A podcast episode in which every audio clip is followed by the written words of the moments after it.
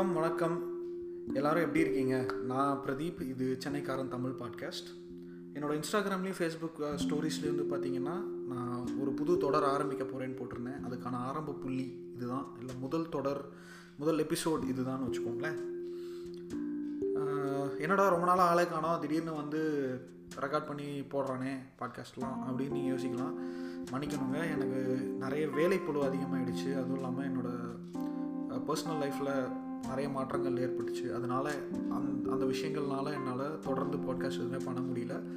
தமிழ் சினிமாவில் பெண்கள் அப்படின்ற ஒரு சீரீஸ் ஆரம்பித்தேன் இந்த இந்த வருஷம் ஆரம்பத்தில். ஆனால் நான் தேடின படங்கள் எதுவுமே எனக்கு சரியாக கிடைக்காததுனால அப்படியே அதுவும் அதோட என்னுடைய வேலை பழுவும் என்னோடய பர்சனல் வாழ்க்கையும் சேர்ந்து ஒரு ரொம்ப பிஸியாக இருந்ததுனால என்னால் எதுவுமே தொடர்ந்து பண்ண முடியல அந்த சீரீஸை ஆனால் அந்த சீரீஸ் அப்படியே நிற்க போகிறதில்ல கண்டிப்பாக நான் தொடர்ந்து தொடர போகிறேன் அந்த சீரீஸை எப்போ அப்படின்னா அடுத்த வருஷம் ஜனவரி மாதத்தில் கண்டிப்பாக ஒரு எபிசோடு வந்துடும் அதுக்கு நான் கேரண்டி அந்த படங்கள்லாம் வந்துட்டு எங்கே இருக்குது அப்படின்னு தேடவும் ஆரம்பிச்சிட்டேன் நான்.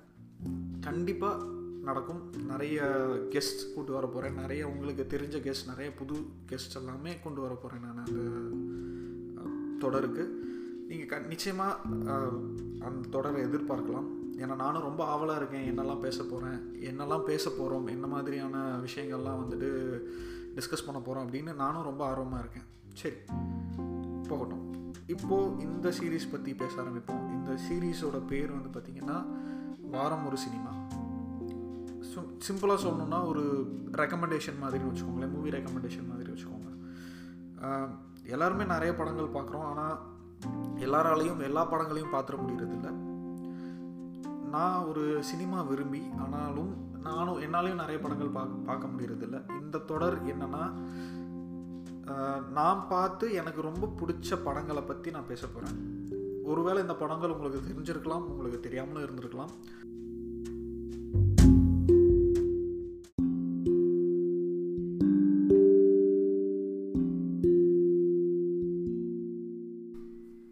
சரி நேராக பகுதிக்கு போயிடும் முதல் எபிசோடில் முதல் படம் வந்து பார்த்திங்கன்னா நசீம் இது ஒரு ஹிந்தி படம். இந்த படத்தை ப்ரொடியூஸ் பண்ணது வந்து நேஷ்னல் ஃபிலிம் டெவலப்மெண்ட் கார்ப்பரேஷன் அப்புறம் தூர்தர்ஷன். ரெண்டுமே இந்திய அரசாங்கத்தோட ஒரு என்டிட்டி இதை ஏன் குறிப்பிட்டு சொல்கிறேன்னு போக போக புரிஞ்சுப்பீங்க. அப்படி இல்லைன்னா இந்த பகுதியோட முடிவில் நானே சொல்கிறேன் சரி. இந்த படத்தை எழுதி இயக்கினவர் வந்துட்டு சயீத் அக்தர் மிஸ்ரா. சயீத் அக்தர் மிஸ்ராவோட அசோக் மிஸ்ராவும் சேர்ந்து இந்த படத்துக்கு திரைக்கதை எழுதியிருக்காங்க. இந்த படத்துக்கு இசையமைத்தவர்கள் வந்து பார்த்திங்கன்னா வன்ராஜ் பாட்டியாவும் ஷாரங் தேவும். ஒளிப்பதிவு வீரேந்தர் சைனி அப்படின்றவங்க பண்ணியிருக்காங்க. இந்த படத்தில் சில முக்கியமான கதாபாத்திரங்களை நடித்தவங்க வந்து பார்த்திங்கன்னா கைஃபி அஸ்மி அப்படின்ற ஒரு உருது மொழி கவிஞரும் அவர்களோட சேர்ந்து சீமா கேல்கர் கே கே மேனன் மக்ரன் தேஷ்பாண்டே அப்படின்றவங்க எல்லாருமே நடிச்சிருக்காங்க. நசீம்ன்ற இந்த படத்தோட பேர் அந்த கதாபாத்திரத்தில் நடித்தவங்க வந்துட்டு மயூரி காங்கோ அப்படின்றவங்க. இவங்க ஒரு புதுமுகம் அந்த அந்த சமயத்தில். சரி இந்த படம் ஏன் எனக்கு பிடிச்சதுன்னா ஒன்று இந்த பாபர் மசூதி இடிப்பு வழக்கு எல்லாத்துக்குமே தெரியும்.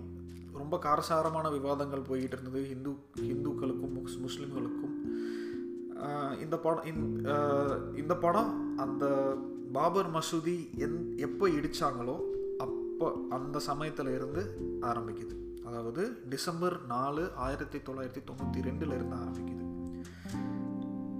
ஸோ இப்போ தான் விக்கிபீடியாவை பார்த்துட்டு இருந்தேன். பாட்காஸ்ட்டில் பேசணும் அப்படின்றதுக்காக. அப்போ பார்த்தீங்கன்னா பாபர் மசூதி பிரச்சனை வந்துட்டு பதினெட்டாம் நூற்றாண்டுலேருந்தே இருந்தே இருக்கு இந்த பிரச்சனை இந்த பாபர் மசூதியை இடிக்கணும் அப்படின்னு எந்த வருஷம் ஆரம்பித்தாங்கன்னா ஆயிரத்தி தொள்ளாயிரத்தி எண்பத்தி நாலில் ஆரம்பித்தாங்க செப்டம்பர் மாதத்தில் விஸ்வ ஹிந்து பரிஷத் தான் வந்துட்டு இந்த பாபர் மசூதி எங்கே இருக்கோ அந்த ஊரில் இருக்கிற ஹிந்து மக்கள் எல்லாத்தையும் திரட்டி ஒரு யாத்திரை மாதிரி போனாங்க. அந்த சமயத்தில் இந்திரா காந்தி படுகொலை நடந்ததுனால அந்த அந்த யாத்திரையை அப்படியே நிப்பாட்டிட்டாங்க. மறுபடியும் ஆயிரத்தி தொள்ளாயிரத்தி எண்பத்தஞ்சில் ஒரு வக்கீல் கோர்ட்டில் கேஸ் போட்டிருக்காங்க அதாவது ஹிந்து மக்களும் ஏன்னா ராமர் இருந்த இடம் அதனால ஹிந்து மக்களும் போயிட்டு பாபர் மசூதிக்குள்ளே போயிட்டு கும்பிடணும் அப்படின்னு ஒரு சட்டம் கொண்டு வரணும் அப்படின்னு அவர் கேஸ் போட்டிருந்தார். ஆனால் ராஜீவ்காந்தி அரசாங்கம் என்ன பண்ணுச்சுன்னா மொத்தமாக பாபர் மசூதியை இழுத்து மூடிட்டாங்க. அதனால அதுக்கப்புறம் நிறைய பிரச்சனைகள் நடந்துகிட்டே இருந்தது. ஆயிரத்தி தொள்ளாயிரத்தி தொண்ணூற்றி ரெண்டில் தான் வந்துட்டு பாபர் மசூதியை இடிச்சிருக்காங்க. இந்த படம் அந்த பாயிண்ட்லேருந்து ஆரம்பிக்குது. ஆனால் ஃபஸ்ட்டு சீன் மட்டும்தான் அந்த பாயிண்ட்லேருந்து ஆரம்பிக்குது. ஆனால் இந்த கதையோட ஆரம்பம் வந்துட்டு ஜூன் ஆயிரத்தி தொள்ளாயிரத்தி தொண்ணூற்றி ரெண்டு. கொஞ்சம் கொஞ்சமாக இந்த பிரச்சனை பெருசாக பெருசாக எப்படி நடக்குது அப்படின்றத இந்த படத்தில் மற்ற கேரக்டர்கள் வாயிலாக நீங்கள் தெரிஞ்சுப்பீங்க. ஆனால் இந்த படத்தோட முக்கிய கதாபாத்திரம் வந்துட்டு நசீமும் அவரோட அவளோட தாத்தாவும் தான்.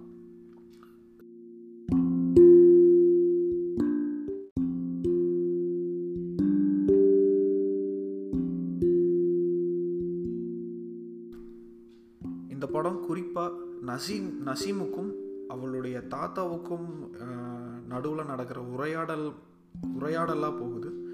இந்த உரையாடல் எப்படி வரும்னா நசீமுடைய தாத்தா கதை சொல்லுவார். அந்த கதை எப்படின்னா அவர் பிரிட்டிஷ் இந்தியா காலத்தில் ஆசிரியர் பள்ளி ஆசிரியராக இருந்திருக்காரு.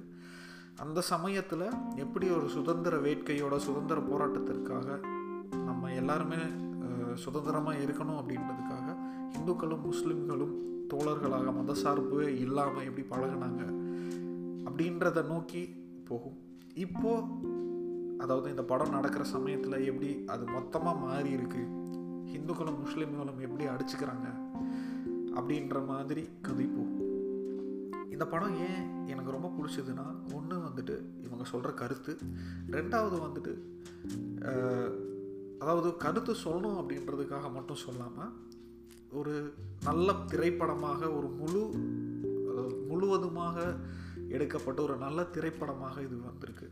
ஏன்? இந்த படம் கூட ரெண்டு நேஷ்னல் அவார்டு வாங்கியிருக்கு. ஒன்று வந்துட்டு சிறந்த திரைக்கதைக்காகவும் சிறந்த இயக்கத்துக்காகவும் சையத் அக்தர் மிஸ்ரா இவருக்கு வந்து நேஷ்னல் அவார்டு வாங்கியிருக்காரு. இது போக இந்த படத்தில் நிறைய மிரர் ஷாட்ஸ் இருந்திருக்கு. எனக்கு அது அந்த மிரர் ஷாட்ஸ்னாலே எல்லாத்துக்குமே ஒரு தனி பிரியும் இருக்குது எனக்கும் அதே மாதிரி தான் மிரர் ஷார்ட்ஸ் நிறையா இந்த படத்தில் இருக்குது நான் குறி நல்லா நோட் பண்ணி பார்க்குறப்போ தெரிஞ்சுது. இந்த மிரர் ஷார்ட்ஸ் எப்போல்லாம் வரும் அப்படின்னா நசீம் நசீமை சுற்றி நடக்கிறப்போ ஒரு சில ஒரு முக்கியமான கட்டங்களில் நசீம் குழப்பமாக இருக்கிற சமயத்தில் நசீம் ஏதாவது யோசிச்சுட்டு இருக்கிறப்போ இந்த மாதிரியான கட்டங்களில் மிரர் ஷாட்ஸ் வச்சுருப்பாங்க. அதுக்கான மெட்டஃபர் அதுக்கான அர்த்தம் என்ன அப்படின்றத நான் யோசிக்கலை. ஏன்னா ஏற்கனவே இந்த படம் அதாவது ரொம்ப கண்டென்ட் ஹெவியான படம். மற்றவங்களுக்கு எப்படின்னு எனக்கு தெரியல. நீங்கள் பார்த்தா உங்களுக்கு அந்த மாதிரி ஃபீல் பண்ணலாம். ஆனால் எனக்கு வந்து இது ஒரு கண்டென்ட் ஹெவியான படம். அதனால் இவங்க ஏன்னா உண்மையாக சொல்லணுன்னா இவங்க வந்து ரொ- நிறைய மெட்டஃபர்ஸ் வச்ச மாதிரி தெரியல. எல்லாமே லிட்டரலாக ஸ்பூன் ஃபீட் தான் பண்ணியிருக்காங்க. என்ன நடக்குது? ஏன்? அப்படின்றது. சரி.